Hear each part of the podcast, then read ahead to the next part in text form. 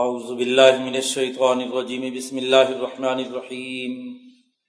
اقترب للناس حسابهم وهم في غفلة معرضون. ما يأتيهم من ذکر من ربهم محدث الا استمعوه وهم يلعبون لاهية قلوبهم وأسر النجب الذين ظلموا. هل هذا الا بشر مثلكم؟ افتأتون السحر وأنتم تبصرون؟ قال ربی علم القول في السماء والارض وهو السميع العليم. صدق اللہ العظیم آج ہم نے سترواں پارا سماعت کیا ہے اور اس میں صورت الانبیاء اور صورت الحج دو صورتیں سماعت کی گئیں. پہلے یہ بات ذکر کی گئی تھی کہ یہ صورتیں قرآن حکیم کے بین الاقوامی انقلاب کے پروگرام کی وضاحت کرتی ہیں۔ صورت النحل سے صورت الزمر تک چوبیس صورتیں ہیں۔ جو قرآن حکیم کے انٹرنیشنل پروگرام کی وضاحت کر رہی ہیں۔ صورت الانبیاء مکی صورت ہے اور اس میں اللہ تبارک و تعالیٰ نے انبیاء علیہم السلام کے واقعات کے تناظر میں سوسائٹی کی تشکیل کے بنیادی اصول اور ضابطے بیان کیے ہیں۔ مکہ مکرمہ کے آخری زمانے میں یہ صورت مبارکہ نازل ہوئی ہے۔ آپ صلی اللہ علیہ وسلم کو جو ہدف دیا گیا تھا کہ اس دین حق کو دنیا میں غالب کرنا ہے اس کے لیے آپ نے ایک جماعت تیار کی۔ جماعت کی تیاری آخری مرحلے میں۔ ہے مکہ سے آپ مدینہ منورہ منتقل ہونے والے ہیں۔ قرآن حکیم نے اس موقع پر اس بات کا اعلان کیا ہے کہ انسانوں کے حساب کا وقت قریب آ گیا۔ اقترب الناس حساب ہوں انسانوں کے حساب کا وقت بالکل قریب آ گیا۔ وہ فی غفلت معرضون۔ اور وہ لوگ غفلت میں پڑے ہوئے ہیں۔ قرآن ہدایت سے منہ موڑ رہے ہیں۔ حساب کا وقت قریب ہو اور انسان سچائی اور حقائق کا انکار کرے یا اس سے اعراض کرے، یہ بہت بڑی خرابی کی بات ہے۔ مکے والے لوگ جن کو صورت العلق میں پہلی صورت میں ہی یہ بات واضح کر دی گئی تھی کہ لم ینت ہی لنسفام بناسیا اگر یہ اپنے مظالم سے باز نہیں آئیں گے، تو ہم انہیں پکڑ کر گھسیٹیں گے۔ سب سے پہلی صورت میں ہی ابو جہل اور اس کے پورے نظام کو چیلنج کر دیا گیا تھا۔ اس صورت میں اس بات کا اعلان کیا جا رہا ہے کہ اب ان کے حساب کا وقت بالکل قریب ہے۔ مایاتی من ذکر میں رب محدثن و ہم یلعبون۔ ان کی حالت تو یہ ہے کہ جب بھی ان کے پروردگار کی طرف سے کوئی نیا حکم آتا ہے، نصیحت کی کوئی نئی بات سامنے آتی ہے، تو اسے سنتے ہیں اور پھر اسے کھیل تماشا سمجھتے ہیں۔ وہ ہم یلعبون اصل بات یہ ہے کہ ان کے دل غفلت میں پڑے ہوئے ہیں۔ لاہیتن قلوب ہوں دلوں کی غفلت، دلوں کا کھیل تماشے میں مبتلا ہونا، وہ انسان کو حقائق دیکھنے سے روکتا ہے۔ حقائق کا فہم اور بصیرت ختم ہو جاتی وہ اثر النجب الزین ظلم یہ کیسے عجیب لوگ ہیں، ظالم لوگ۔ خفیہ مشورے کرتے ہیں۔ ان مشوروں میں یہ بات زیر بحث لاتے ہیں کہ حل حاضہ اللہ بشرم مسلکم یہ محمد تو تمہاری طرح کا ایک آدمی ہے۔ آفتہ تون سحر و ان تم تم سرون کیا تمہارے سامنے جادو ہو رہا ہو اور تم دیکھتے رہو؟ ایک حقیقت کو جادو سمجھ رہے ہیں۔ الزام تراشی کرتے ہیں حضور صلی اللہ علیہ وسلم پر۔ اس پیغام ہدایت کے بارے میں کہ یہ جادو ہے۔ جب انسان کی عقل ماری جائے، فہم و بصیرت چھن جائے حقائق کا ادراک نہ ہو۔ لیکن بات بہت بہتر اور عمدہ ہو۔ عقلی طور پر اس کا کوئی جواب بھی نہ بن رہا ہو۔ تو پھر انسان کہتا ہے یہ جادو ہے۔ یہ جادو کے ذریعے سے بے وقوف بنایا جا رہا ہے۔ لیکن جب غور و فکر کرتے ہیں تو جادو کی اس میں کوئی بات نہیں۔ پھر کہتے ہیں بلقال و ازغاس و احلام. جادو تو نہیں، لیکن پراگندہ خیالات ہیں، پریشان خیالیاں ہیں۔ آدمی زیادہ کھانا کھا لے، غبار دماغ میں چڑھ جائے۔ تو اول پھول بکتا ہے، ادھر ادھر کے خیالات آتے ہیں۔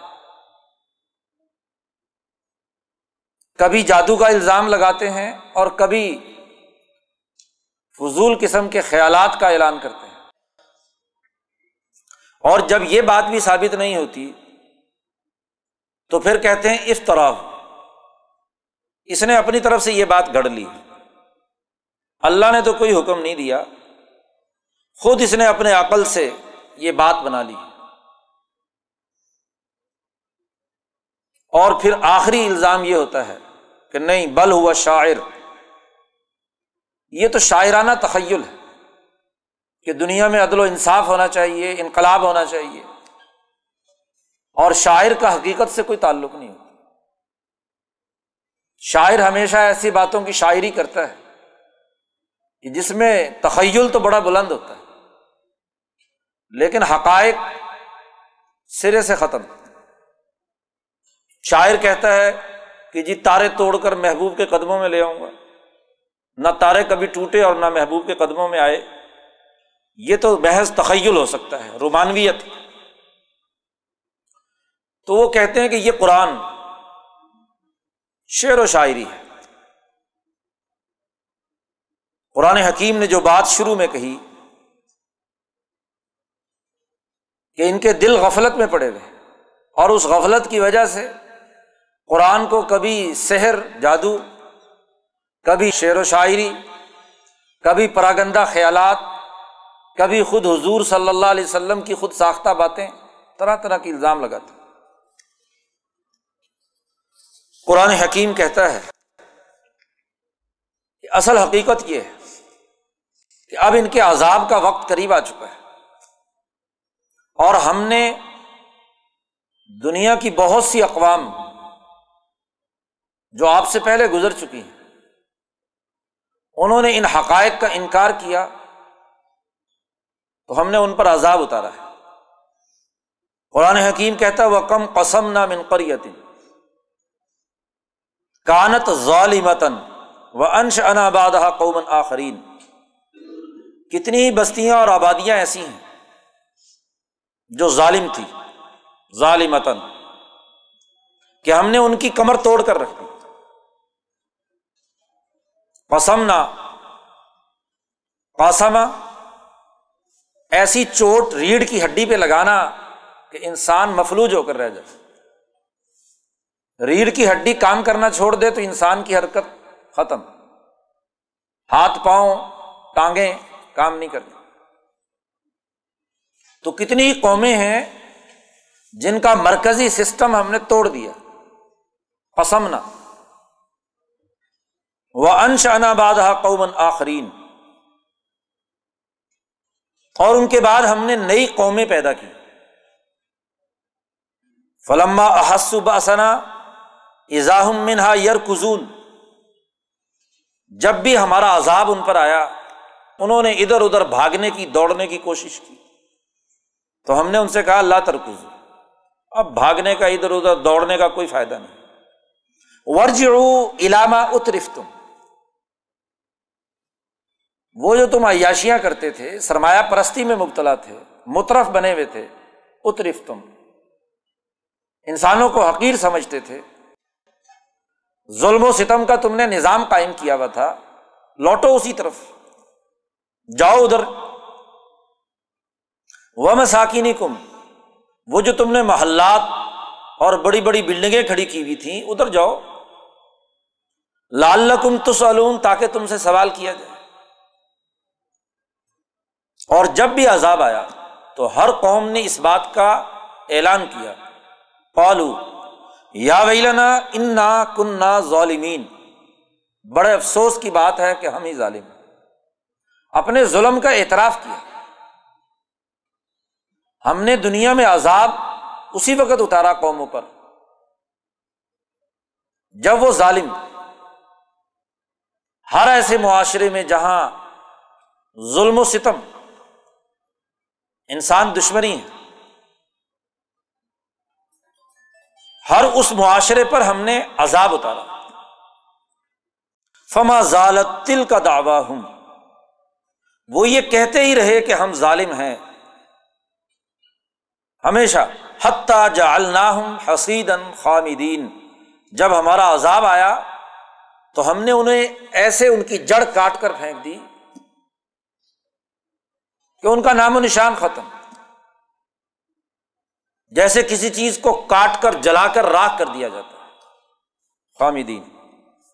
اللہ کہتے ہیں، سن لو کان کھول کر۔ وما خلق نسما اول ارد وما بین لائبین ہم نے یہ آسمان و زمین اور ان کے درمیان پوری کائنات محض کھیل تماشے کے لیے پیدا نہیں کی۔ تم نے سمجھ لیا ہے کہ یہ محض کھیل تماشا ہے۔ یہاں جو چاہے مرضی کرتے رہیں۔ تعیشات، ظلم و ستم، انسانیت دشمنی، جو چاہے مرضی کریں، کھیل تماشا۔ ہے کوئی سزا و جزا کا یہاں کوئی نظام نہیں۔ ایسی بات نہیں ہے، یاد رکھو۔ لو اردنا ان تخذ اللہ اگر ہم نے اس کائنات کو کھیل تماشا بنانا ہوتا تو لت خزنا مل ہم ایسے کھیل تماشے بنا سکتے تھے۔ ان کنہ فائلین۔ ہم ایسا کر سکتے تھے۔ لیکن یہ کائنات ہم نے کھیل تماشے کے لیے پیدا نہیں کی۔ بلکہ ہم نے یہاں قانون طے کر لیا ہے۔ بل نقذف بالحق کے الباطل۔ فید مغو فضا ہوا ظاہر ہم نے یہ بات طے کر لی کہ یہاں جو بھی باطل ہوگا، انسانیت دشمن عمل ہوگا، ظلم ہوگا، ہم حق کو اس سے ٹکرائیں گے۔ اور اس کے لیے قرآن حکیم نے لفظ استعمال کیا یہاں، نقذف۔ کسی چیز کو اٹھا کر کسی کے سر پر دے مارنا۔ قذف۔ بالحق کے الباطل۔ حق کو اٹھا کر باطل پر دے ماریں گے۔ ایسے کہ فید مغو کہ اس کا بھیجا اڑ جائے۔ دمغ کہتے ہیں، کسی کے کھوپڑی پر ایسے طریقے سے پتھر برسانا کہ اس کے بھیجے کے پڑخچے اڑ جائے فید مغو فیدا ہوا ظاہر اور وہ بکھر جائے۔ یہاں ظلم و ستم، انسان دشمنی، فساد کا نظام کسی صورت میں بھی قابل قبول نہیں۔ ولکم الویل مما تصفون۔ جو تم باتیں بیان کرتے ہو، اس پر تمہارے لیے ہلاکت اور تباہی ہے۔ ولہ منفی سماوات ولعرض اسی خدا کے لیے ہے وہ تمام چیزیں جو آسمانوں میں ہے اور زمینوں میں۔ ومن عند لا یس تقبرون عن عبادت ہی ولا یس تحسرون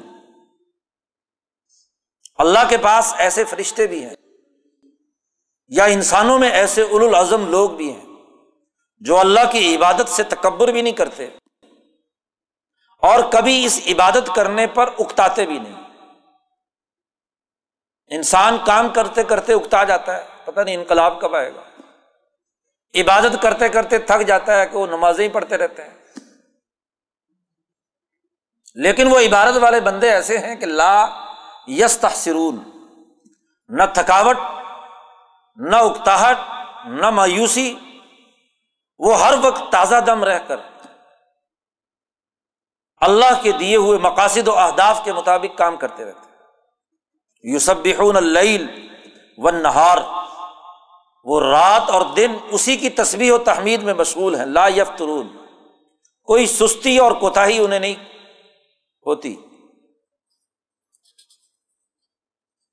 یہ کائنات اس کا خالق ایک ہے۔ اور اسی کے بیان کیے ہوئے قانون اور ضابطوں کے مطابق یہ کائنات چلے گی۔ لوکان فیما علیہ تن اللہ لفظ ادا تھا اگر اس کائنات میں کئی خدا ہوتے تو یہاں فساد برپا ہو جاتا ایک خدا ایک طرف کھینچتا، دوسرا خدا دوسری طرف کھینچتا، تیسرا تیسری طرف کھینچتا۔ سسٹم کی یکسانیت ختم ہو جاتی اور کائنات میں فساد پیدا ہو جاتا۔ فسبحان اللہ، رب العرش۔ پاک ہے وہ ذات جو عرش اعظم کا مالک، رب ہے۔ اما یسیفون جو کچھ یہ اوساف بیان کرتے ہیں۔ تو قرآن حکیم نے شروع میں صاف طور پر اعلان کر دیا اس صورت کا کہ جو قوم بھی ظلم کرنے والی ہوگی، اس کو قطعی طور پر سزا دی جائے گی۔ صاف طور پر کہا کزالی کا نج ظالمین ہم ظالموں کو ضرور بدلا دیں گے، ضرور سزا دیں گے۔ پرانے حکیم نے اس پر دلائل دیے ہیں۔ ذرا آسمان اور زمین کو دیکھو۔ اس کائنات میں موجود پانی پر غور کرو۔ وجہ اللہ من المائی کل شعین حین۔ ہم نے پانی سے ہی ہر زندہ چیز پیدا کی۔ شروع میں میں نے عرض کیا تھا۔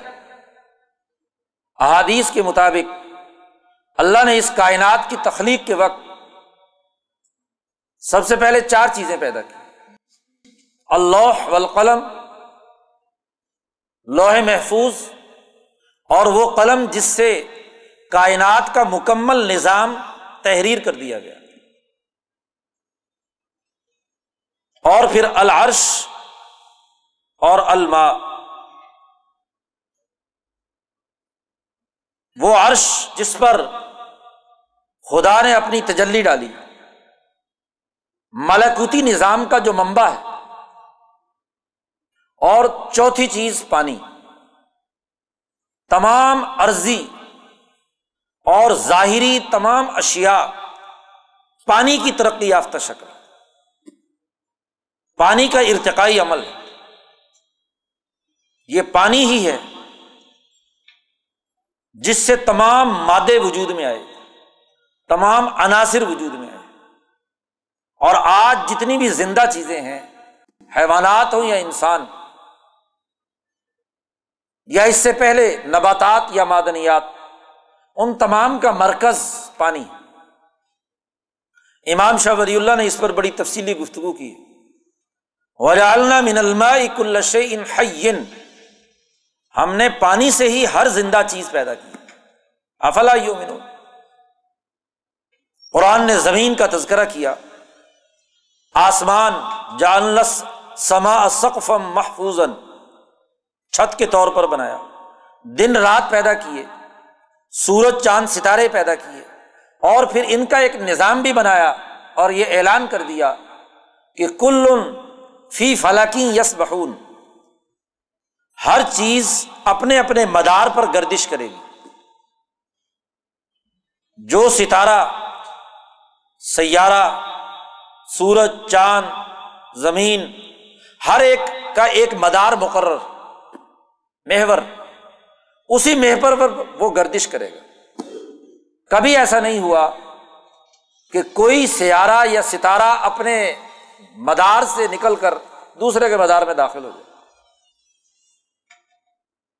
جب کائنات کا نظام ایک مربوط سسٹم کے تحت چل رہا ہے تو انسانی سسٹم، اس کے لیے بھی تو کسی قانون اور ضابطے کی ضرورت ہے۔ اور وہ قانون اور ضابطہ قرآن حکیم۔ کل نفسن ذائقت الموت۔ ہر انسان کو بھی موت کا ذائقہ چکھنا ہے۔ اس نے اس دنیا میں بھی زندگی بسر کرنی ہے۔ اور موت کے بعد اگلے دور میں بھی داخل ہونا موت بھی ایک حقیقت انتیسویں بارے کے شروع میں صاف طور پر قرآن نے کہا کہ خلاق الحیات والموت، موت بھی پیدا کی ہے اور زندگی بھی پیدا کی اس موت اور اس زندگی کا امتحان نبلوکم بشری والخیر فتنا باقی تمام چیزیں انسانوں کے علاوہ، ان کے لیے جو قانون اور ضابطہ بنا دیا گیا ہے، وہ ہر حال میں اسی دائرے میں گردش کریں گے۔ اس قانون کی خلاف ورزی نہیں کر سکتے۔ اس حضرت انسان کو یہ اختیار دیا ہے کہ وہ صحیح قانون پر چلے یا غلط راستے پر چلے۔ نب لوکم ہم نے تمہارا امتحان لیا ہے۔ بالخیری و شرری خیر بھی بتلا دیا، شر بھی بتلا دیا۔ وہ الینا ترجعون، اور موت کے دروازے کے ذریعے سے تم تمام کو ہمارے پاس آنا ہے۔ اور وہاں پورا پورا حساب ہو۔ قرآن حکیم نے نبی اکرم صلی اللہ علیہ وسلم کو تسلی دی ہے۔ برسلم من قبل آپ سے پہلے رسولوں کا بھی مذاق اڑایا گیا۔ کھیل تماشا انبیاء کے ساتھ لوگ کرتے تھے۔ فحاق بالذین سخروا منہم جس بات کا مذاق اڑاتے تھے، اسی نے انہیں گھیر لیا۔ ماکان بھی یستون اس لیے گھبرانے کی بات نہیں۔ آپ تو اس بات کا اعلان کر دیجیے کل ان نما ان زیروکم بالواہ میں تمہیں اس وہی کے ذریعے سے ڈراتا ہوں۔ ایسا نہ ہو کہ جب اللہ کا عذاب تمہیں گرفت میں لائے تو تم بھی گزشتہ قوموں کی طرح یہ کہو کہ یا ویلنا ان کنہ ظالمین۔ کہ ہم ہی ظالم تھے۔ اپنے ظلم کا اعتراف کرو۔ اور یاد رکھو یہ طے شدہ قانون کہ نظر الموازین القست یوم القیامہ۔ ہم قیامت کے دن عدل و انصاف کے ترازو لگائیں گے۔ فلاط ظلم نفس شعی کسی انسان کے ساتھ معمولی سا بھی ظلم نہیں کیا جائے گا۔ وہ انکان مسقال حبت من خرد ایک رائی کے دانے کے برابر بھی کسی کا کوئی عمل ہوگا تو عطینہ بھی ہم لے کر آئیں گے۔ وہ کفا بنا حاسبین اور ہم اچھے طریقے سے حساب کرنے والے ہیں۔ قرآن حکیم نے یہ ابتدائی تذکرہ ایک عالمگیر قانون کے تناظر میں، جس کا تعلق نہ صرف اس دنیا کے ساتھ، بلکہ قیامت میں بھی عدل و انصاف کے ترازو کے قیام سے، اصولی گفتگو کی اور پھر امبیا علیہ السلام کا تذکرہ کیا۔ سب سے پہلے دو تین آیات میں موسا اور ہارون علیہ السلام کا ذکر ہے۔ ولاقد آتینہ موسا و ہارون الفرقان۔ ہم نے موسا اور ہارون کو بھی فرقان دی تھی۔ کتاب دی تھی، تورات وضیا ان جو روشنی اور جو ذکر تھا متقین کے لیے، یادداشت کی چیز تھی متقین کے لیے۔ اور وہ حاضہ ذکر مبارک ان انض اور یہ جو کتاب ہم نے نازل کی ہے، یہ بھی برکت والی اور یہ بھی نصیحت ہے۔ افا انتم لہو منکرون؟ کیا تم اس کا انکار کرتے ہو؟ اس کے بعد ابراہیم علیہ السلام کا تفصیلی قصہ قرآن حکیم نے اس صورت مبارکہ میں بیان کیا ہے۔ ولقد آتینا ابراہیم رشدہ من قبل۔ موسا اور ہارون سے پہلے ہم نے ابراہیم علیہ السلام کو بھی رشد و ہدایت دی تھی۔ وہ کنہ بھی عالمین اور ہم ان سے اچھی طرح واقف تھے۔ از قول علی ابھی ہی و قوم ہی محاذی تماثر اللہ انتم لہا عاقفون بابل کی قدیم ترین تہذیب، جو ہم و ربی کے قانون کے تحت چل رہی تھی۔ آج ماہرین آثار قدیمہ نے بابل کی قدیم تہذیب سے وہ پورا قانون اور ضابطہ کتابی شکل میں مرتب کر دیا ہے۔ اس قانون کا خالق اور اس زمانے کے بادشاہ کا نام ہموربی۔ وہ لوگ سورج کی پرستش کرتے تھے، سورج کو خدا مانتے تھے، اور اسی کے تحت انہوں نے قوانین اور ضابطے بنائے ہوئے تھے۔ اسی کی اگلی شکل وہ ہے کہ جب ابراہیم علیہ السلام کا خاندان اس پورے علاقے کا حکمران بنا ابراہیم علیہ السلام، ابھی نوجوان، ان کے والد اور ان کا باقی خاندان کے لوگ حکمران۔ سورج کی پرستش کے لیے، سورج کی خاص تصویریں اور اسی کی طرح کے کچھ بت بنا رکھے ہیں۔ ان بتوں کو ذریعہ بناتے ہیں سورج کے ساتھ تعلق جوڑنے کا۔ تو ابراہیم علیہ السلام نوجوان ابتدائی زمانہ ہے۔ حق ابراہیم علیہ السلام کے دل و دماغ پر نازل ہو گیا۔ قرآن حکیم نے جیسے کہ پیچھے موسا علیہ السلام کے واقعے میں بھی ذکر کیا کہ ہم نے انہیں حکمن و علم ہم نے انہیں حکم اور علم دونوں چیزیں عطا کی تھی یوسف علیہ السلام کے بارے میں بھی قرآن نے کہا کہ انہیں بھی ہم نے علما بالا کا اشدھ ہو وسطبا آتے نہ ہو حکمن و علم تو ابراہیم علیہ السلام بھی گرد و پیش کے حقائق کو درست تناظر میں سمجھنے، درست علم کے مطابق صحیح نتیجے تک پہنچنے کہ اسی اعلی پروگرام پر کار بند۔ ابراہیم علیہ السلام نے دیکھا کہ یہ تمام لوگ پرستش کر رہے ہیں پتھروں کی۔ تو اپنے والد کے سامنے، حکمران طبقے کے سامنے۔ ایک نوجوان یہ اعتراض کرتا ہے از قول علی ابھی ہی و قومی ہی یاد کرو کہ جب ابراہیم نے اپنے باپ اور اپنی قوم سے کہا محاذ ہی تماثیل یہ کیا تصویریں اور بت تم نے بنا رکھے ہیں؟ اللہ تھی ان تم لہا آکفون کہ جن کے سامنے تم سجدہ ریز رہتے ہو۔ اعتکاف کیے ہوئے ہو آکفون پالو وجدنا آبا انا لہا آبدین انہوں نے کہا کہ ہم نے تو اپنے آبا و اجداد کو ایسے ہی کرتے دیکھا۔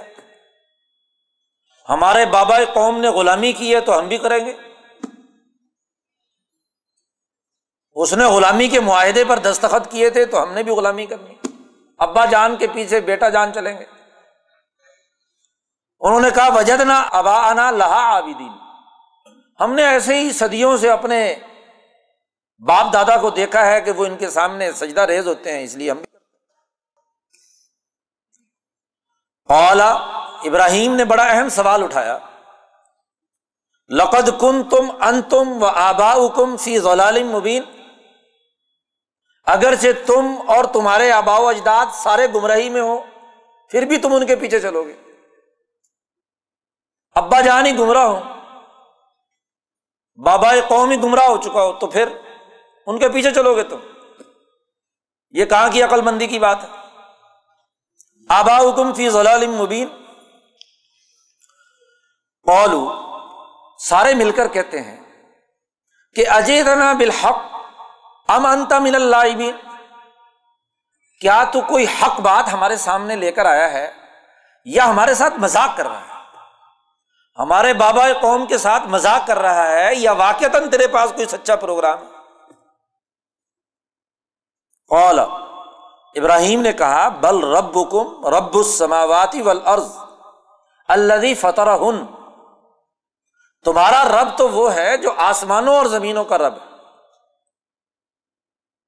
یہ پتھر کے بت تمہارا رب کیسے بن سکتے ہیں؟ اور وہ رب تو وہ ہے کہ اللہ فتح ہن جس نے ان آسمانوں اور زمینوں کو بھی پیدا کیا ہے۔ وہ انا اللہ کم من شاہدین اور میں اس پر گواہ ہوں۔ ابراہیم گواہی دے رہے کہ آسمان و زمینوں کا خالق رب اللہ ہے۔ اسی نے انہیں پیدا کیا۔ آپ نے پیچھے ساتویں پارے میں آیت پڑی ہے۔ وہاں قرآن نے کہا ہے کہ وہ کدالی کا نوری ابراہیم ملکوت سماواتی بل عرض ہم نے آسمان و زمین کا مخفی نظام ملاکوتی نظام ہم نے ابراہیم کو دکھا دیا تھا۔ کائنات کیسے تخلیق ہوئی؟ کائنات کیسے کام کر رہی ہے؟ امبیا علیہم السلام اور ان کے متبعین مجدین وہ کائنات کے خط تخلیق سے بھی اوپر اٹھ کر کائنات کا مشاہدہ کرتے ہیں۔ اسی مشاہدے کی بنیاد پر ابراہیم یہ گواہی دے رہے کہ ان اعلی ذالکم من شاہدین میں تمہارے سامنے گواہی دینے والوں میں سے ہوں کہ اس کائنات کا رب ایک ہی ہے، اللہ۔ ابراہیم کی دلیری اور جرت دیکھیے کہ بادشاہ وقت حکمران طبقے اور پوری قوم کے سامنے ایک چیلنج کرتے اللہ کی قسم۔ لاکیدن کم باد مدبرین تمہارے ان بتوں اور پتھروں کے ساتھ میں ایک تدبیر کروں گا۔ جب تم یہاں سے اپنے گھروں کو چلے جاؤ باد انتول مدبرین قرآن نے دوسری جگہ پر تفصیل بیان کی ہے کہ عید کے دن جب وہ اپنے کسی تہوار کے لیے باہر گئے ہوئے تھے، سب کے سب، وہ مابد خالی تھا۔ ابراہیم نے یہ کیا کہ فجا الحم جو اللہ کبیر اللہ اللہ ہتھوڑا لیا اور وہ جتنے اس بت خانے میں بت رکھے ہوئے تھے، سب توڑ دیے۔ سب توڑ دیے۔ لیکن ان میں جو سب سے بڑا بت تھا، وہ چھوڑ دیا۔ اللہ کبیر الحم اور وہ ہتھوڑا اس کے کندھے پہ رکھ دیا۔ اور قرآن نے اس بت توڑنے کا مقصد بھی واضح کر دیا۔ لال الہی یرج شاید کہ وہ اسی کی طرف رجوع کرے۔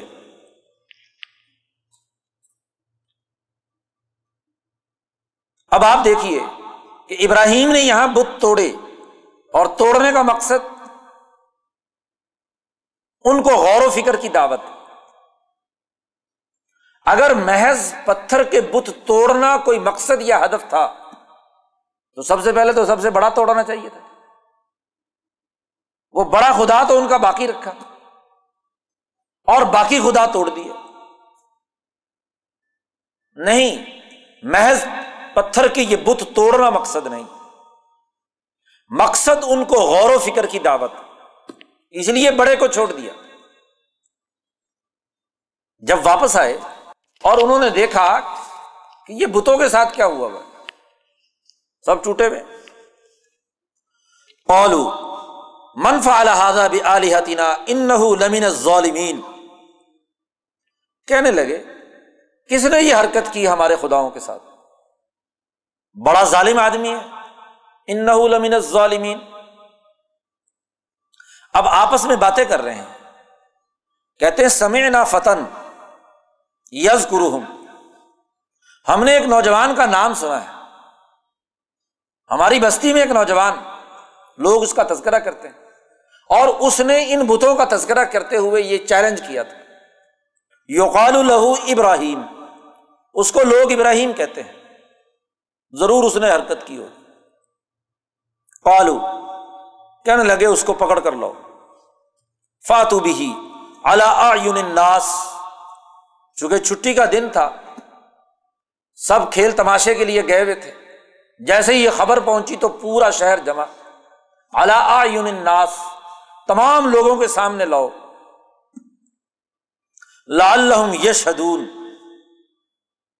تاکہ اچھی طرح لوگوں کو پتا چلے نوجوان کے ساتھ جو ہم کرنے والے ہیں۔ سب کے سامنے پورے گاؤں اور بستی شہر آبادی کے مجمے کے سامنے پوچھا گیا پالو انتا فالتا حاضہ بھی علیہ کیا تم نے یہ حرکت کی ہے ہمارے خداؤں کے ساتھ؟ یا ابراہیم؟ پالا ابراہیم نے کہا، نہیں، بل فال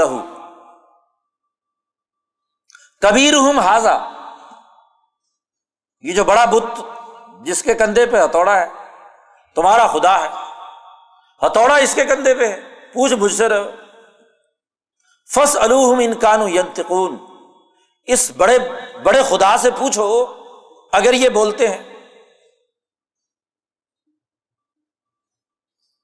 اب ایک اہم سوال ابراہیم علیہ السلام نے پوری قوم کے سامنے رکھ دیا کہ اگر یہ بت بولتے ہیں جن کے سامنے تم چڑھاوے چڑھاتے ہو تم ان کے سامنے سجدے کرتے ہو، ان سے مرادیں مانگتے ہو، تو اس بڑے بت سے پوچھ لو کہ بھائی ان چھوٹے بتوں کو کس نے مارا؟ کس نے توڑا؟ قرآن کہتا ہے فرج الا انفسم انہوں نے جب اپنے دل پر توجہ کی، خود غور و فکر کرنے لگے، تو دل سے پکارا، ہر ایک نے اپنے دل سے پکارا۔ قرآن کہتا ہے پالو ان نقم ان تم ظالمون کہنے لگے، تم ہی ظالم بھائی ہم انسان، ہم بول سکتے ہیں، چل سکتے ہیں، پھر سکتے ہیں۔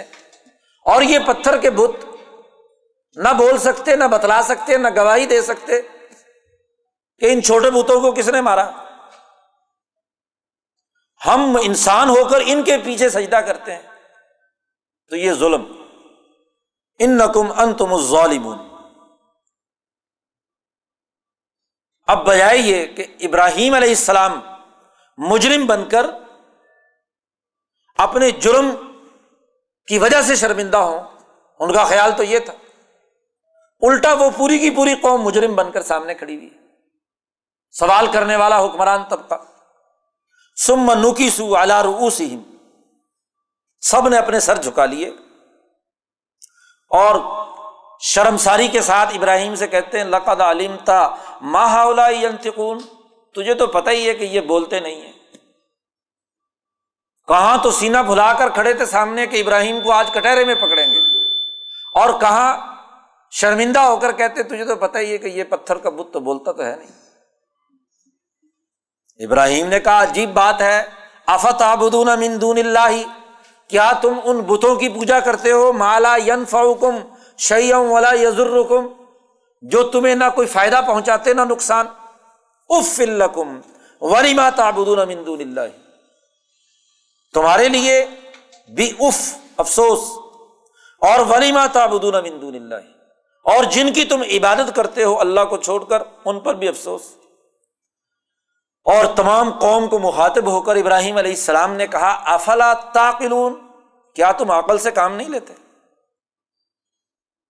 ابراہیم نے اپنی دعوت میں عقل کو جھنجھوڑا ہے، جذباتیت، رسمیت کو ختم کیا ہے۔ کہ یہ رسمی اور روایتی عقیدت مندی چھوڑو اور عقل و شعور سے کام دو افلا تاقلون اور جب مخالف کے پاس دلیل نہ رہے تو وہ اشتعال انگیزی پر اترتا ہے۔ ہمیشہ حکمران طبقے کا یہ دستور رہا کہ اب دلیل تو ہے نہیں، عقل کی بات نہیں۔ یا تو عقلی، منطقی بات کوئی لاجک پیش کرے۔ جب وہ نہیں ہے تو اب ایک شور مچا دیا۔ پالو کہنے لگے ہر رکو ون سرو تک ان کن تم فائدین اس کو پکڑو، اس کو جانے نہ دو، اس کو جلا دو۔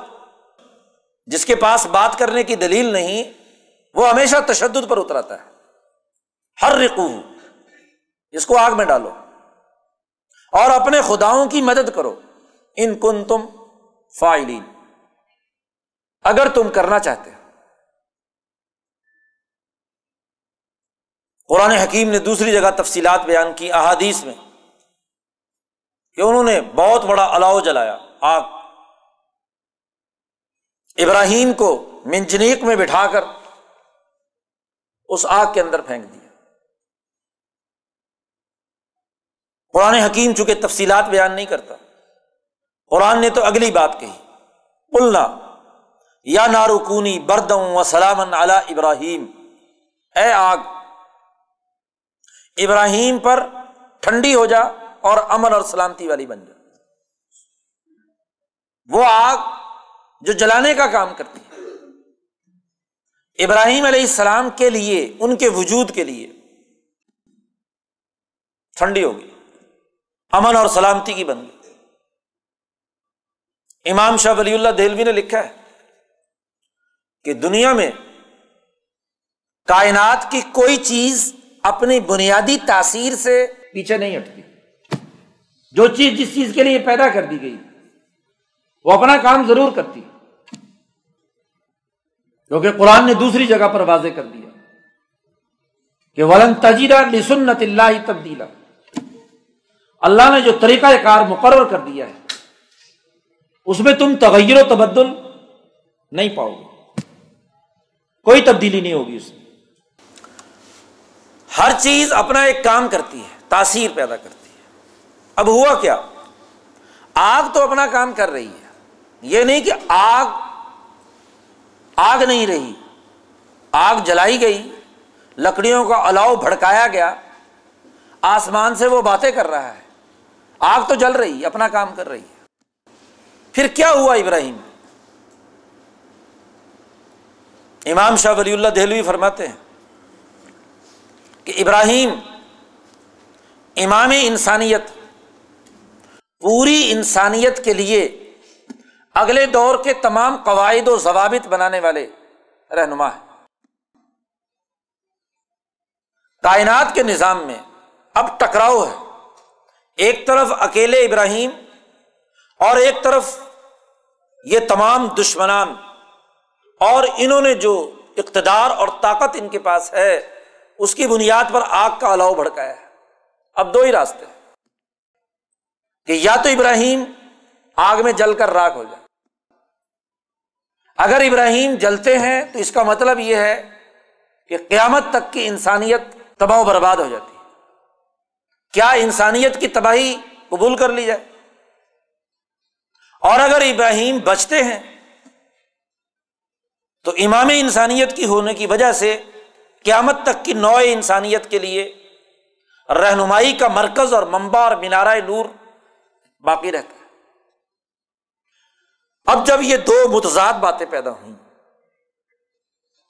تو جس مقام پر ابراہیم علیہ السلام کو آگ میں ڈالا جا رہا ہے، وہ پہاڑ کے دامن میں۔ اور اس ارض پر زمین کے طبقے سے اوپر جس کو قدیم زمانے میں طبقہ زمہریر اور اب ہمارے تجربے میں بھی ہے، کہ ہمارا جہاز جب ہزار، دو ہزار فٹ کی بلندی پر جاتا ہے، تو نقطۂ انجماد منفی ڈگری سلسلہ شروع ہو جاتا ہے ٹمپریچر کا۔ تو اس طبقہ زمہریر سے ایک طاقتور پریشر کے ساتھ ایک ہوا آتی ہے، وہ اپنا کام کر رہی آگ اپنا کام کر رہی ہے۔ وہ طاقتور ٹھنڈی ہوا اپنا کام وہ آتی ہے اور ابراہیم کے وجود کے چاروں طرف اپنا ایک مکمل سرکل پیدا کر لیتی ہے۔ اب آگ جل رہی ہے اور ادھر سے سخت ترین ٹھنڈی ہوا۔ دونوں کے باہمی ملاپ سے جو ٹمپریچر وجود میں آتا ہے، وہ وہ جو انسانی جسم کو کوئی نقصان نہیں پہنچاتا۔ اگر آج آپ ایسی ٹیکنالوجی بنا سکتے ہیں کہ دو تین چار ہزار فٹ کی بلندی پر بیٹھے ہوئے جہاز کے اندر انسانوں کا ٹمپریچر نارمل بنا سکتے ہیں۔ جبکہ باہر نقطۂ انجماد کی حالت ہے۔ تو کیا ابراہیم اس کے جسم کے چاروں طرف ایسا کوئی نظام نہیں بنایا جا سکتا کہ بے شک چاروں طرف آگ اپنا کام کر رہی ہو؟ لیکن اس کے وجود کے بقا کے لیے، اس کے گرد و پیش کا ماحول اس کا ٹمپریچر کیا ہو؟ بردن و سلامن ٹھنڈا بھی ہو اور سلامتی والا بھی ہو۔ اللہ ابراہیم۔ اس طرح ابراہیم آگ میں بھی ہیں۔ ان کی طاقت اور ان کا عمل، ان کا ظلم اور زیادتی کا عمل جاری ہے۔ انہوں نے تو اپنی طرف سے جلا دیا نا۔ اگر بالفرض آگ ہی بجھ گئی تھی آگ نے اپنا عمل اور فنکشن چھوڑ دیا تھا، تو ان ظالموں کا جو کرتوت ہے، وہ ختم ہو گیا۔ انہیں پھر کس جرم کی سزا ہے؟ وہ اپنا کام کر رہی ہے۔ اور یہاں خدائی طاقت یا کائنات کے نظام ہی کا ایک حصہ، قبض و بست کے اصولوں کے تحت اپنا کام کر رہا ہے۔ اس طرح ابراہیم علیہ السلام باوجود آگ میں بھی ہے اور زندہ محفوظ ہے۔ قرآن کہتا ارادو بھی کئی دن انہوں نے بڑی گہری سازش کی تھی ابراہیم کے وجود کو جلانے کی۔ فجا النا الاخسرین ہم نے انہیں ذلیل اور رسوا کر دیا۔ ابراہیم علیہ السلام کے اس پورے واقعے میں قرآن نے کہا نج جئی نہ ہو ہم نے انہیں نجات دے دی۔ اب ابراہیم کا مقابلہ کرنے کی تو سکت نہیں ان میں، لیکن حکمران وہ ہیں۔ اور اللہ کی طرف سے ابراہیم کو بتلا بھی دیا گیا کہ یہ اب حقائق کو قبول نہیں کریں گے۔ اسی لیے ابراہیم نے بابل کا یہ مرکز چھوڑا اور کنان میں اپنا نیا مرکز، حنیفیت کے اصولوں کے تحت قائم کیا۔ یہاں سے نکل کر کنان اور بیت اللہ الحرام مکت المکرمہ ان دو جگہوں پر دو مراکز قائم کیے اور اس سے ابراہیم علیہ السلام کی تحریک کے ان دونوں مراکز کے انبیاء اپنے اپنے ادوار میں اپنا اپنا کام کرتے رہے۔ تو قرآن حکیم نے یہ ابراہیم علیہ السلام کے واقعے میں بنیادی حقائق کی نشاندہی یہاں ایک بات اچھی طرح سمجھ لینی چاہیے کہ بتوں کو توڑنے کا عمل، اس کی حقیقت کیا ہے؟ بتوں کو توڑنا بذات خود کوئی مقصد نہیں۔ وہ ہمیشہ ایک اعلی مقصد کے تحت ہوتا ہے۔ ابراہیم علیہ السلام نے یہاں یہ عمل کیا ان کو غور و فکر اور تدبر کی دعوت دینے کے لیے۔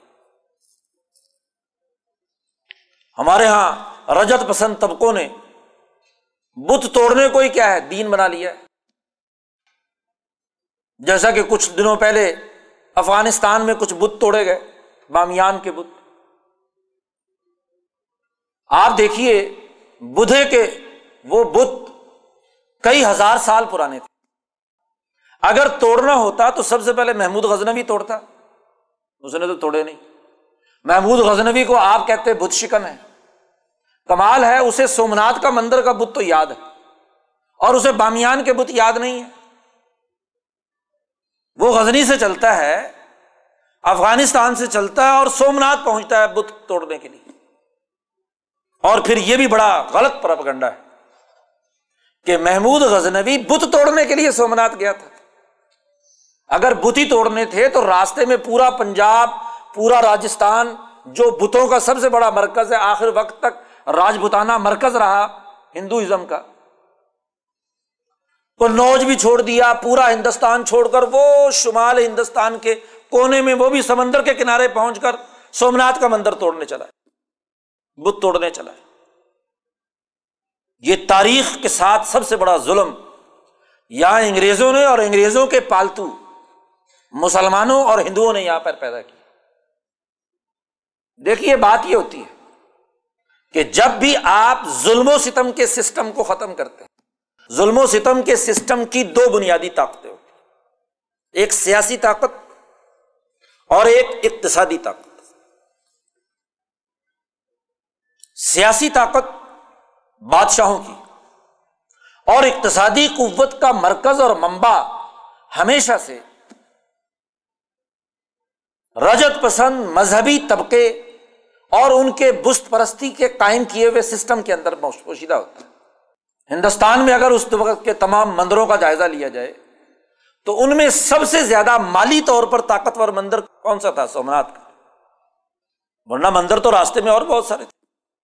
جب بھی ہندوستان پر اس نے ظلم و ستم کے سسٹم کو ختم کرنے کے لیے محمود غزنوی نے حملے کیے اور کچھ راجوں مہاراجاؤں کو شکست ہوئی، تو فوراً اکٹھے ہوئے اور وہی مذہبی محاوت اور سومنات کے مندر کے زیورات اور وہاں کے خزانے نے دوبارہ اثر نو لشکر تیار کیا اور دوبارہ اس کے مقابلے پہ آ گئے۔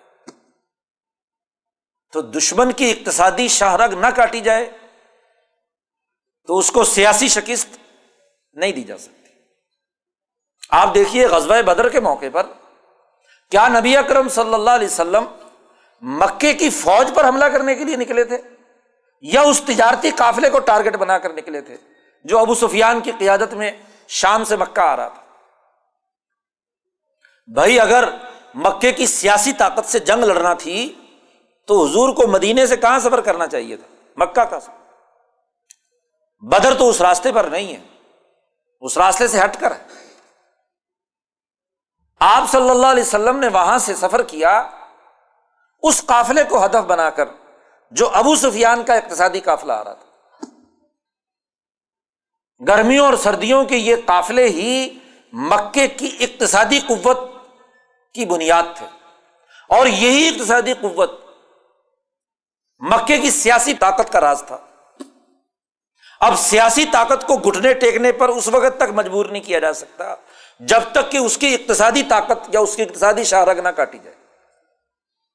اس لیے حضور صلی اللہ علیہ وسلم کا ہدف یہ تھا کہ ابو سفیان جو قافلہ لے کر آ رہا ہے اس کو روکو وہاں پہ۔ نکلے آپ وہاں۔ آپ دیکھیے کہ اس اقتصادی طاقت کے اندازہ لگائیے۔ کہ جیسے حضور کے بارے میں مکے والوں کو پتا چلا کہ وہ اس قافلے کو ہدف بنا کر بڑھ رہے ہیں،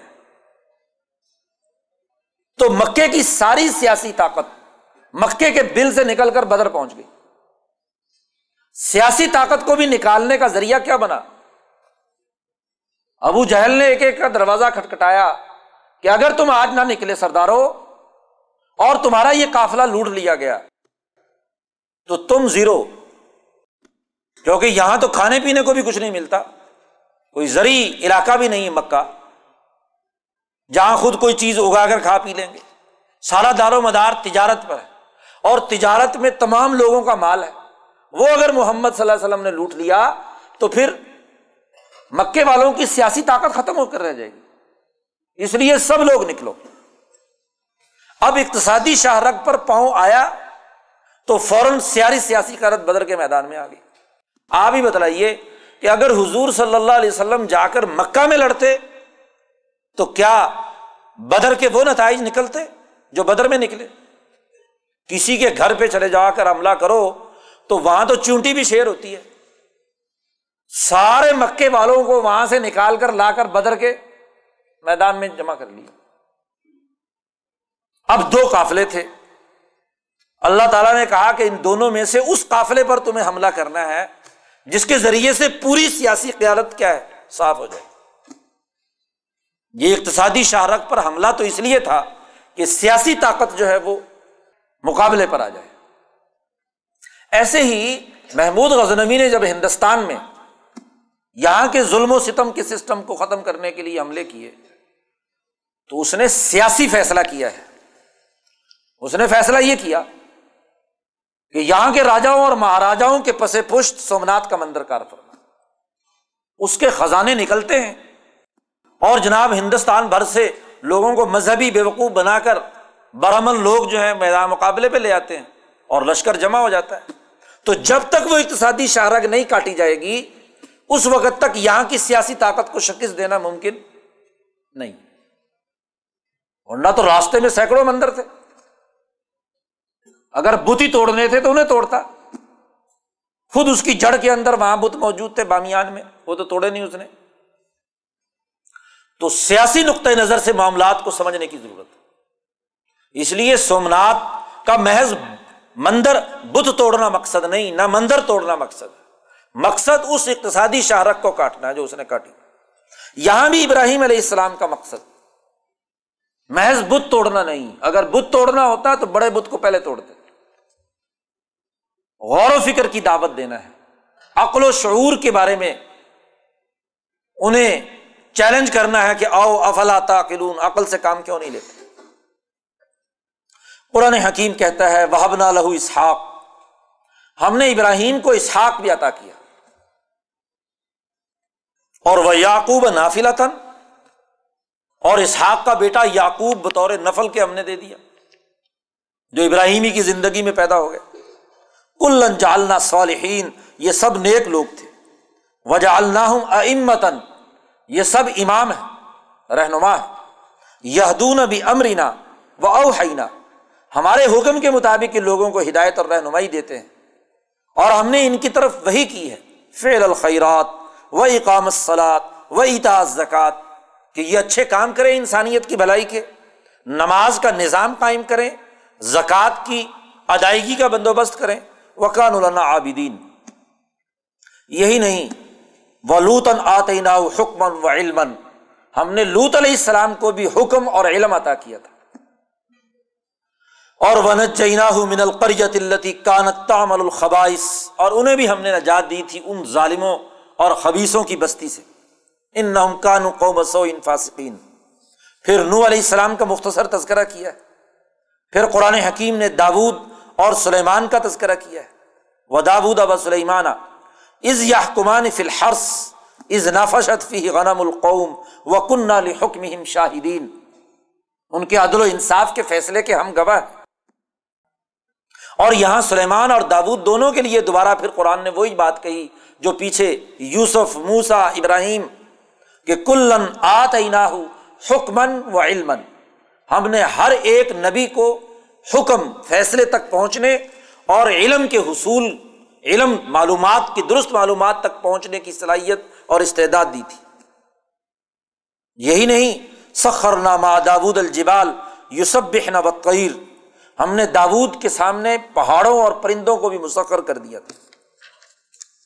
وہ علم نہ صنعت البوس کم لطف کم ممبا سکم ہم نے انہیں زیرا سازی کی صنعت دی تھی۔ تاکہ تم دشمن کے مقابلے پر بچاؤ اور حفاظت کے طریقے کو اپناؤ۔ کیا تم شکر ادا نہیں کرتے؟ امام انقلاب مولانا عبید اللہ سندھی کہتے ہیں کہ دنیا میں جتنی ایجادات پہلی دفعہ ہوئی ہیں، وہ امبیا یا حکمائے مجدین کے ذریعے سے ہوئی۔ زراعت کی بات میں نے سورت یوسف میں بیان کی تھی کہ زراعت کی نئی کاشتکاری کا جدید ترین طریقہ یوسف علیہ السلام نے ایجاد کیا۔ زرا سازی کا قرآن نے بتلایا، نئی جنگی حکمت عملی کا طریقہ داود علیہ السلام نے سکھایا۔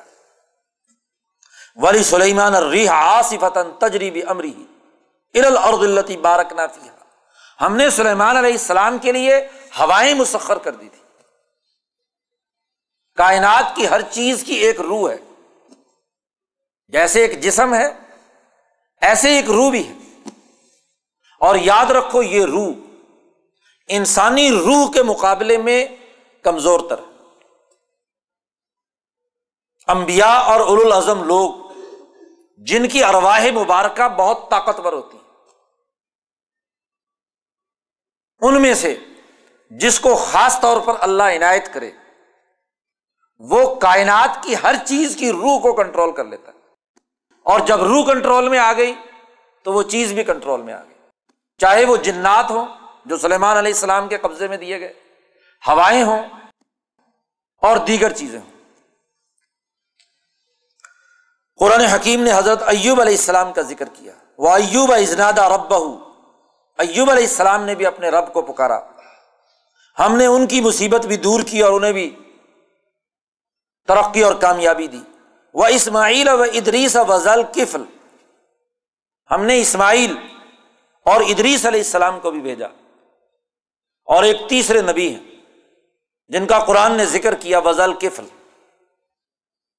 ذل کفل کون ہے؟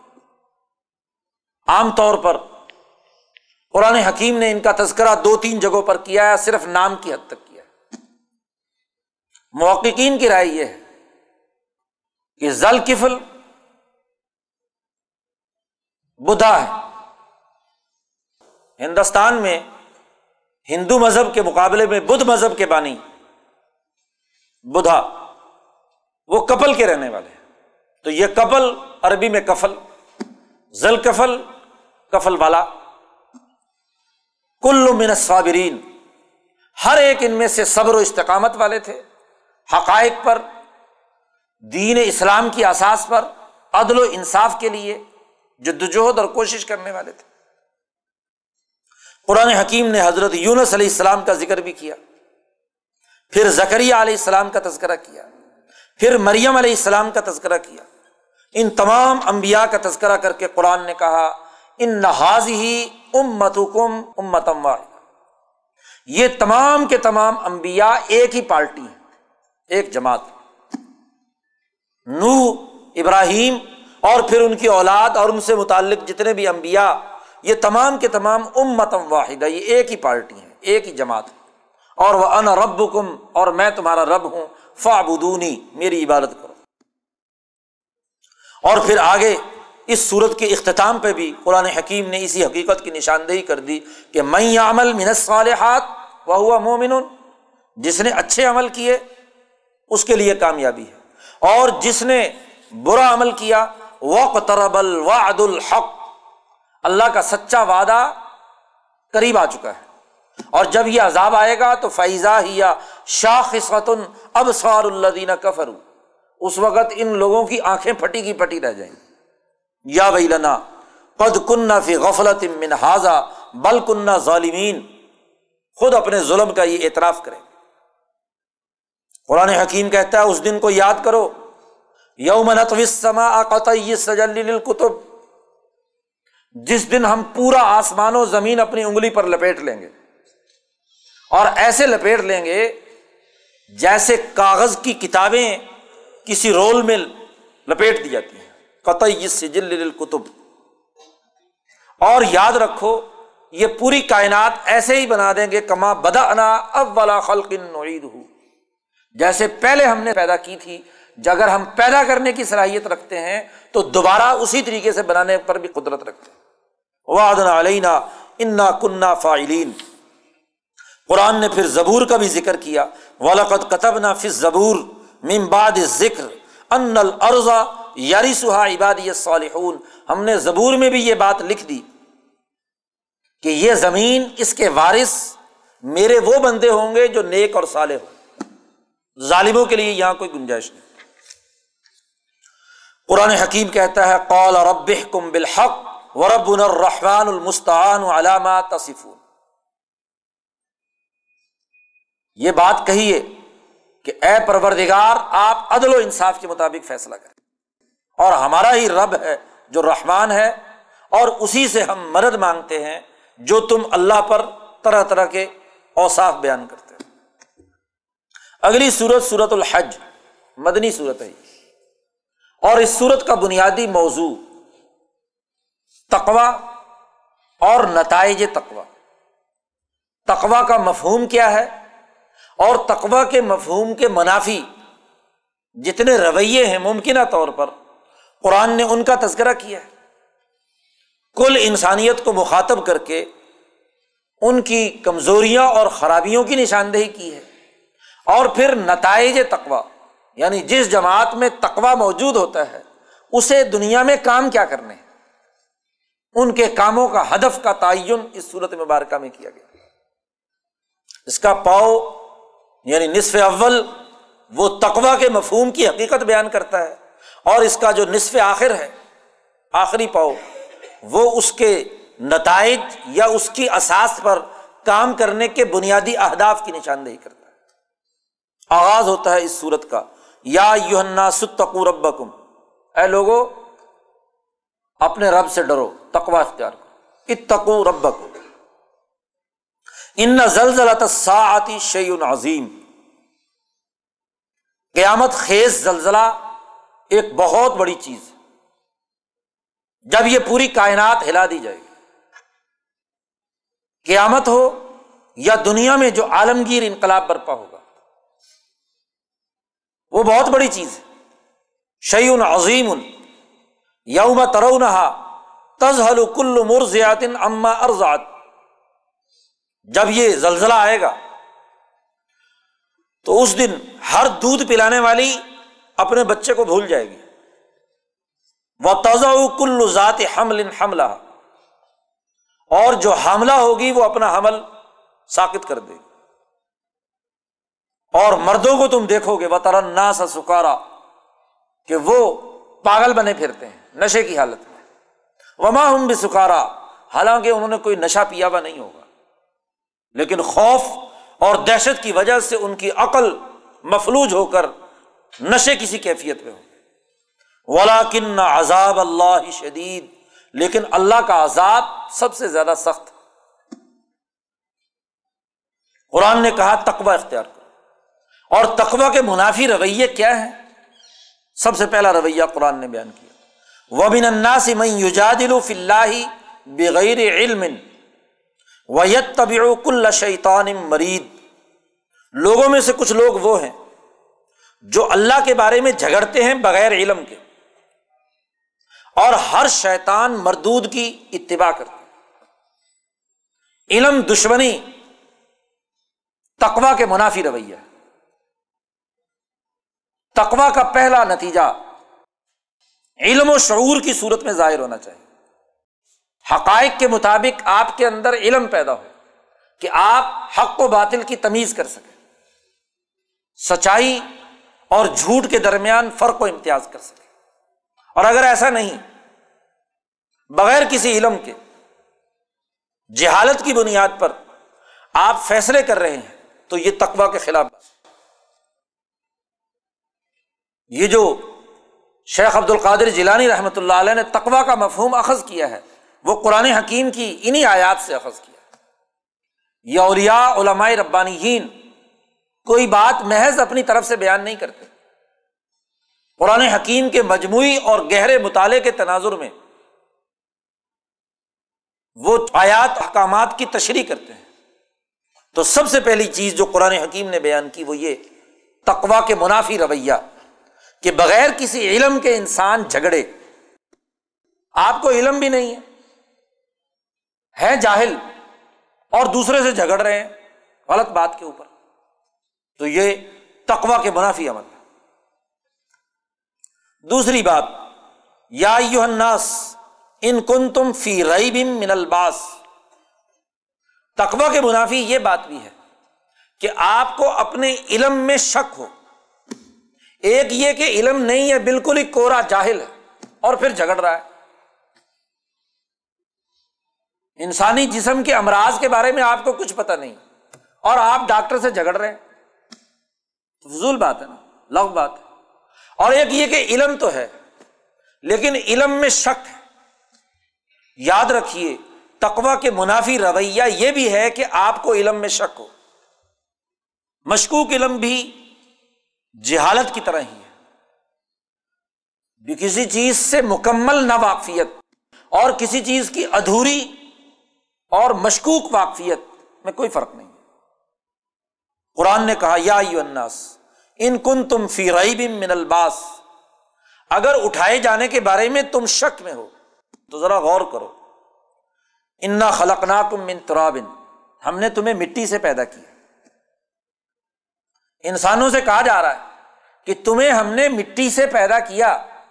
کیسے پیدا کیا؟ اس کی ترتیب بھی بدلا دی۔ مٹی سے پیدا کیا سم من نت فتح کیا مٹی کا بت بنا کر پھونک ماری اور چل پڑا؟ نہیں۔ مٹی کے بعد اگلا مرحلہ کیا ہے؟ سم من نت فتح تمہارا نطفہ بنایا۔ یہ نطفہ کہاں سے آیا؟ یہ اسی مٹی کا جوہر ہے جس کی غذا بنی اور غذا کھائی گئی اور اس غذا کے کھانے سے، پراسس سے تمہارا نطفہ وجود میں آیا۔ تو اس نطفے کے پیچھے کیا چیز ہے؟ مٹی۔ اور اس کا پورا پروسیس ہے۔ اس پروسیس کے ذریعے سے وہ نطفہ وجود میں آیا۔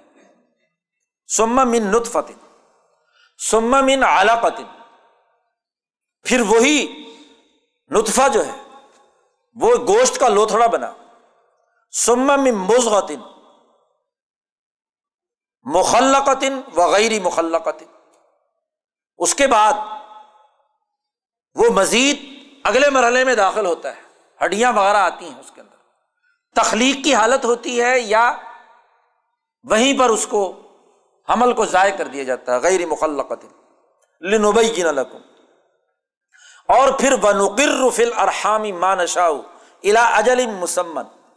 ہم نے تمہیں، اب تمہاری ماؤں کے رحم میں جتنا ہم نے چاہا ایک مقرر مدت تک رکھا۔ سما نخری جکم تفلن پھر ہم نے تمہیں بچے ہونے کی حالت میں نکالا ماں کے پیٹ سے۔ سم تب لوگو اشد اور پھر تمہیں ہم نے جوان بنایا۔ اور ومین کم میں تو وفا کوئی جوانی میں ہی مر گیا۔ اور ومین کم میں یورد الا ارض العبر۔ اور کوئی تم میں سے عمر کے آخری حصے میں بڑھاپے کی حالت تک پہنچا۔ اور ایسی حالت میں پہنچ گیا کہ لکیلا یا علامہ ممباد علم شیا دنیا بھر کے سارے پڑھے پڑھائے علوم بڑھاپے میں بالکل ختم، زیرو۔ بچے کی طرح دوبارہ بنا دیا۔ ذرا اس پورے پروسیس پر غور کرو۔ مٹی سے تخلیق کے آغاز سے لے کر نطفہ بننے کے عمل تک اور بڑھاپے کے علم کے ختم ہونے تک، اس پورے پر غور کرو۔ کیا اس میں کسی بھی جگہ پر کوئی شک ہے؟ کیا مشکوک علم یا مشکوک سسٹم کے ذریعے سے وجود میں تم آ سکتے تھے؟ اور اگر یہ سارا کام دیا تو کیا موت کے بعد دوبارہ اٹھانے کا عمل نہیں ہو سکتا؟ وطر الرد حامد فیضا انزل علی تزت وربت و امبت من کل زوجم بہید زمین پر غور کرو۔ دیکھو، ترا قرآن نے کہا، دیکھو زمین کو۔ کہ ہم نے اس پر بارش برسائی۔ اسی پانی نے مردہ زمین تھی، کچھ اگتا نہیں تھا، جنگل تھا۔ بارش برسی، پانی اس نے جذب کیا۔ اور پانی نے آ کر اس مٹی کے اندر یہ طاقت اور قوت پیدا کی۔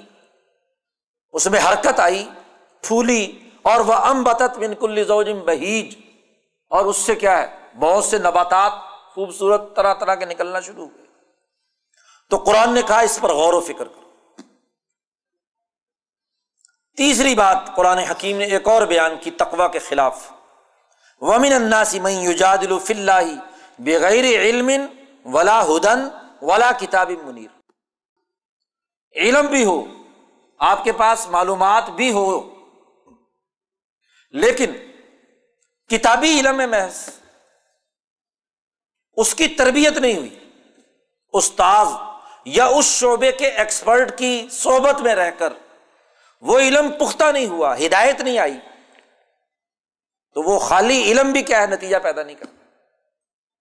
علم کے بعد اگلے مرحلے میں تربیت کی ضرورت ہوتی۔ اور پھر ایک ایسی کتاب کی جو روشن، کتاب منیر۔ قرآن کہتا ہے کہ یہ آدمی جس کے پاس نہ کتاب ہے، نہ ہدایت ہے یعنی کسی سے ربط پیدا کر کے اس نے تربیت اور تزکیہ بھی حاصل نہیں کیا۔ سان یا عطف ہی اس کے باوجود تکبر سے اپنے کندھے مٹکاتا ہے۔ لیز اللہ سبیل اللہ، تاکہ اللہ کے راستے سے لوگوں کو گمراہ کرے۔ یاد رکھو، لہو فت دنیا خزیون اس کے لیے دنیا میں بھی ذلت اور ونزیق ہو یوم القیامت عذاب الحریق، اس کے لیے قیامت میں بھی بڑا عذاب۔ تقوا کے منافی ایک اور رویہ بیان کیا۔ وامین الناسی میاب اللہ علیہ حرف۔ ایمان لے آئے، علم حاصل ہو گیا، ہدایت بھی مل گئی، نبی پر ایمان لے آئے۔ مدینے کے منافق حضور پر ایمان لائے ہیں، کلمہ بھی پڑا ہے۔ ہدایت بھی ان کے پاس نبی سے بڑھ کر اور صحبت کیا ہوگی؟ لیکن یا ابود اللہ علیہ حرف، اللہ کی عبادت کرتے ہیں، کنارے پر کھڑے ہو کر۔ کیا مطلب؟ کہ فین اصابہ خیرن اگر مسلمان ہونے کے بعد عبادت کے نتیجے میں کوئی مال و دولت ملے خیرن تو اتم ان بھی بڑے مطمئن، بڑے خوش۔ ہیں اور وہ ان اصابت ہو فتنا اگر کوئی آزمائش آ جائے، تو ان قالب اعلیٰ بجی فوراً الٹے پاؤں واپس لوٹ جاتے۔ گویا کے علم، ہدایت، سب کچھ ہونے کے باوجود اگلے مرحلے میں دنیاوی مفاد اور لالچ کے لیے یہ سب کچھ کیا، تو تب بھی نتیجہ پیدا نہیں ہوتا۔ خصرت دنیا ول آخرہ دنیا کا بھی خسارا ہے اور آخرت کا بھی خسارا ہے۔ قرآن حکیم نے پھر اس کی سزا بھی بیان کی۔ اور پھر اسی ضمن میں قرآن حکیم نے اس حقیقت کی نشاندہی کی کہ دیکھو الم ترا، کیا تم نے غور نہیں کیا؟ کہ اللہ کے لیے تو کائنات کی ہر چیز سجدہ ریز ہے۔ یش جد الہو منفی سماوات و منفل عرض وہ تمام چیزیں جو آسمانوں میں ہیں اور جو زمینوں میں۔ و شمس ول قمر سورج اور چاند۔ ون نجوم ول جبال ستارے اور پہاڑ۔ و شجر و دواب ہر درخت اور تمام جاندار۔ وہ کثیر من الناس۔ ہر چیز سجدے کی حالت میں۔ ابو ذر غفاری رضی اللہ تعالیٰ عنہ سے حضور نے کہا، باہر نکلے ہوئے تھے۔ غروب آفتاب کا وقت تھا۔ بخاری میں حدیث آتی ہے، حضور نے ابو ذر سے پوچھا کہ اے ابو ذر، بتلاؤ یہ سورج غروب ہو کر کہاں جاتا ہے؟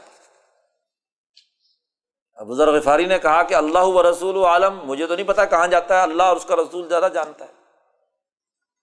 حضور نے فرمایا کہ یہ سورج جب غروب ہوتا ہے تو اللہ کے عرش اعظم کے پاس جاتا ہے۔ اور اللہ سے پوچھتا ہے کہ اگلے دن کے لیے میں نے طلوع ہونا ہے یا نہیں؟ اس کے سامنے سجدہ ریز ہوتا ہے اور پوچھتا ہے کہ مجھے اگلے دن طلوع ہونا ہے یا نہیں۔ اگر وہاں سے اجازت مل جائے کہ ہاں طلوع ہونا ہے، تو ٹھیک۔ اور جس دن کہا گیا کہ نہیں، واپس لوٹ جاؤ۔ تو یہ بجائے مشرق سے طلوع ہونے کے مغرب سے طلوع ہوگا۔ اور جس دن مغرب سے طلوع ہو، اس کے بعد کسی کا کوئی عمل قابل قبول نہیں ہوگا۔ سمجھ لو قیامت آ گئی۔ نظام شمسی اب ٹوٹ گیا۔ اس دن پورا کا پورا نظام شمسی ختم۔ تو یہ روزانہ سجدہ کرتا ہے۔ قرآن نے یہاں کہا کہ سورج، چاند، ستارے، پہاڑ، درخت، ہر چیز سجدہ کرتی ہے۔ وہ ام من شعین اللہ یوسف بھی ہو کوئی چیز ایسی نہیں جو اللہ کے سامنے سجدہ ریز نہ ہو۔ ولا کلّہ تفقہ نہ تصبیح ہوں لیکن تم ان چیزوں کی تصویر و تحمید کو سمجھتے نہیں۔ قرآن حکیم نے جو کامیاب لوگ ہیں، ان کے دنیا میں اور آخرت میں کامیابی کا اعلان کیا ہے۔ اللہ دین عامن عامل الصالحات۔ اور جو ناکام ہے ان کی سزا کا ذکر کیا ہے۔ قرآن حکیم نے تقوا کے منافی ایک اور رویہ بیان کیا ہے۔ میں یرید فی ہی بے الحاد بے ظلم نزق من عذاب علیم جو آدمی بھی اپنے فکر و عمل میں الحاد کا باعث بنے ظلم پیدا کرنے کے لیے، تو ہم اسے سخت سزا دیں گے۔ الحاد کیا ہے؟ کہ نام اسلام کا استعمال کیا جائے، قرآن کا استعمال کیا جائے، مقاصد سامراج کے اختیار کیا کالیما تو حق بن اریدا بہل باطل بات تو صحیح ہے، لیکن مقاصد غلط ہے۔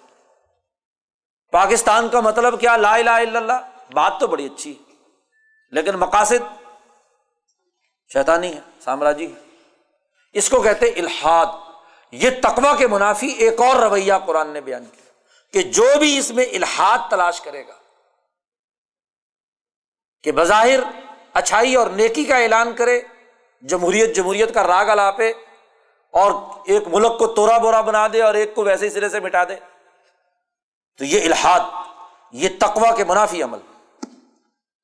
قرآن حکیم نے اس کے بعد حضرت ابراہیم علیہ السلام نے جو بیت اللہ حرام کو مرکز بنایا، قرآن نے اس کا تذکرہ کیا ہے۔ اور پھر اسی ضمن میں بتلایا کہ تقوا کا سب سے اہم ترین عمل یہ ہے کہ میں عظم شاہ اللہ فن نہا من تقبل قلوب جو اللہ کے شاعر کی عظمت اپنے دل میں پیدا کرتا ہے، تو دراصل یہی دلوں کا تقوا ہے۔ شاعر اللہ کے کیا ہیں؟ امام شاہ ولی اللہ فرماتے ہیں کہ چار شاعر یوں تو شاعر کی بہت ساری ذیلی اس کی قسمیں ہیں، لیکن بڑے شاعر چار۔ نبی اکرم صلی اللہ علیہ وسلم اللہ کی طرف سے اللہ کے ساتھ جوڑنے والے ہیں۔ شاعر میں سب سے اہم ترین شاعر ذات خدا بندی کے بعد محمد الرسول اللہ صلی اللہ علیہ وسلم کی ذات، جو نبی کا ادب کرے گا۔ ان کے ساتھ محبت اور عشق کا تعلق قائم کرے گا۔ تو گویا کہ اس کے دل میں کیا ہے؟ تقوا دوسری بنیادی چیز، خانہ کعبہ۔ اور اسی کی نسبت سے اس کی طرف رخ کر کے بننے والی مسجدیں۔ یہ بھی شاعر اللہ میں سے۔ اجتماعیت کا مرکز۔ شاعر اللہ میں سے تیسری چیز، کتاب مقدس قرآن حکیم، جو اللہ کی طرف سے نازل۔ اس کا ادب اور اس کی عظمت دل میں ہے۔ تو یہ بھی دلوں کا تقوا اور ادب پیدا کرتا ہے۔ اسی طریقے سے چوتھی چیز، تمام عبادتوں کا مرکز اور منبع اور مجموعہ، جس کو شاہ ولی اللہ صاحب نے کہا، عبادتوں کا معجون مرکب، وہ نماز۔ نماز ایک ایسی جامع عبادت ہے، جس میں تمام عبادتوں کا مجموعہ ہے۔ کہ نماز کی حالت میں آپ کو روزہ بھی ہوتا ہے۔ آپ کھا پی نہیں سکتے۔ روزے کی کیفیت بھی۔ مسجد حرام کی طرف آپ کو رخ کرنا ہے تو حج کی نسبت بھی اس کے اندر پائی جاتی ہے۔ آپ کے اندر تہارت اور پاکیزگی ہونی چاہیے۔ اسی میں آپ تصویر و تحمید بھی پڑھتے ہیں۔ پھر اس میں اجتماعیت بھی ہے، نظم و ضبط اور ڈسپلن امام کہتا اللہ اکبر، آپ کا پیچھے صورت پوری ہوئی نہیں ہوئی، آپ کی تصویر پوری ہوئی نہیں ہوئی، آپ کو امام کے ساتھ اٹھنا ہے۔ نظم و ضبط اور ڈسپلن اور اجتماعیت بھی۔ وغیرہ وغیرہ تو نماز ایک ایسی جامع عبادت ہے جو اللہ کے شاعر میں سے اس کی عظمت دل کے اندر ہونی چاہیے۔ جس کے دل میں نماز کی عظمت نہیں تقوا نہیں۔ تو یہ چار شاعر ہیں بنیادی طور پر۔ میں یوزم شاعر اللہ۔ اور مولانا سندھی نے بڑی خوب بات کہی کہ کسی بھی نظریے اور فکر پر تعلیم و تربیت کے لیے چار چیزوں کی ضرورت ہوتی ہے۔ ایک عمارت اسکول چاہیے، جہاں آپ کو پڑھانا ہے۔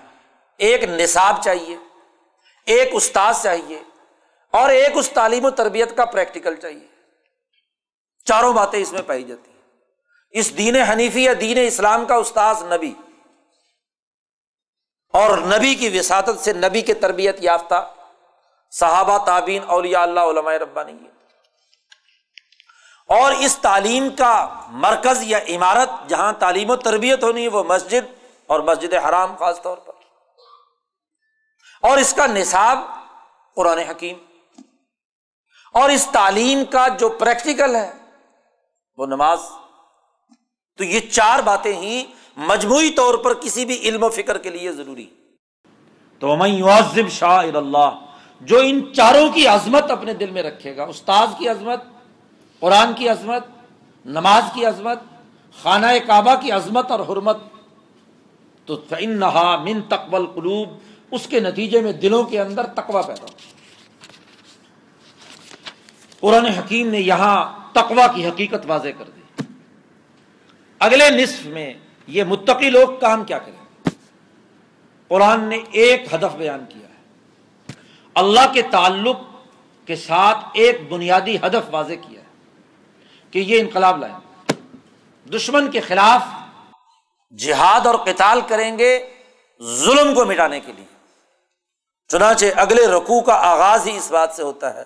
ازینا للذینا یقاتلون بانہم ظلم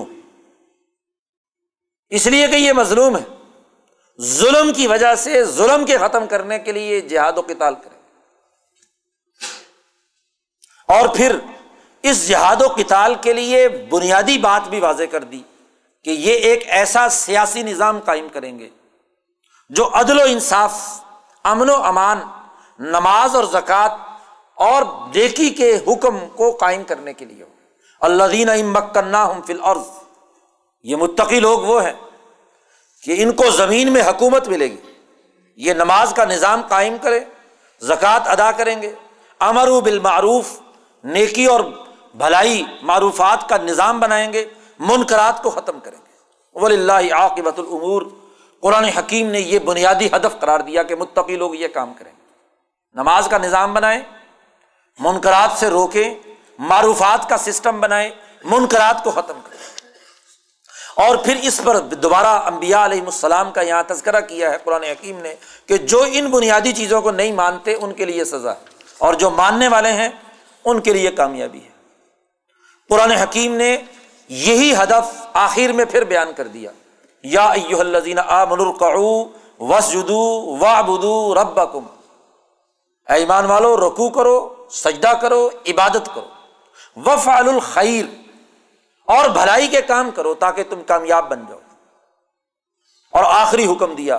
دوبارہ پھر کتال کے بعد جاہدو فلاہی حق جہاد ہی جیسا کہ جہاد کرنے کا حق ہے، ویسے جہاد کرو۔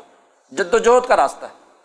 ہر ممکن حد تک زبان سے، تحریر سے، تقریر سے، قول سے، اجتماعیت سے، اور اگر کہیں کتال بھی کرنا پڑے تو تب بھی کرو۔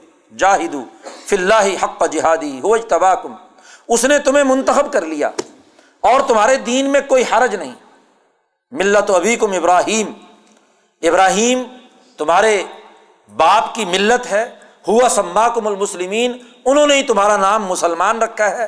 اس لیے اٹھو اور دنیا میں غلبے کے لیے اقدامات کرو۔ لیکون رسول شہید علیکم۔ تم پر گواہ ہے رسول۔ اور وتکون شہدا الناس۔ اور تم انسانیت پر گواہی کا کام کرو۔ گے حدیث پاک میں آتا ہے۔ بخاری میں حدیث آتی ہے کہ قیامت کے دن اللہ تعالیٰ گزشتہ امتوں سے پوچھے گا کہ تم نے عمل کیوں نہیں کیا؟ تم پر نبی آئے تھے۔ امبیا سے پوچھے گا، تم نے انہیں دعوت دی؟ وہ کہیں گے کہ ہاں دی۔ وہ کہتے ہیں کہ ہاں میں ملی۔ تو اللہ پوچھے گا، تمہارا گواہ کون ہے؟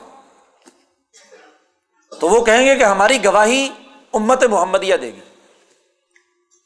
امت محمدیہ گزشتہ امبیا کی امتوں کی گواہ ہے۔ تکون شہدا الناس۔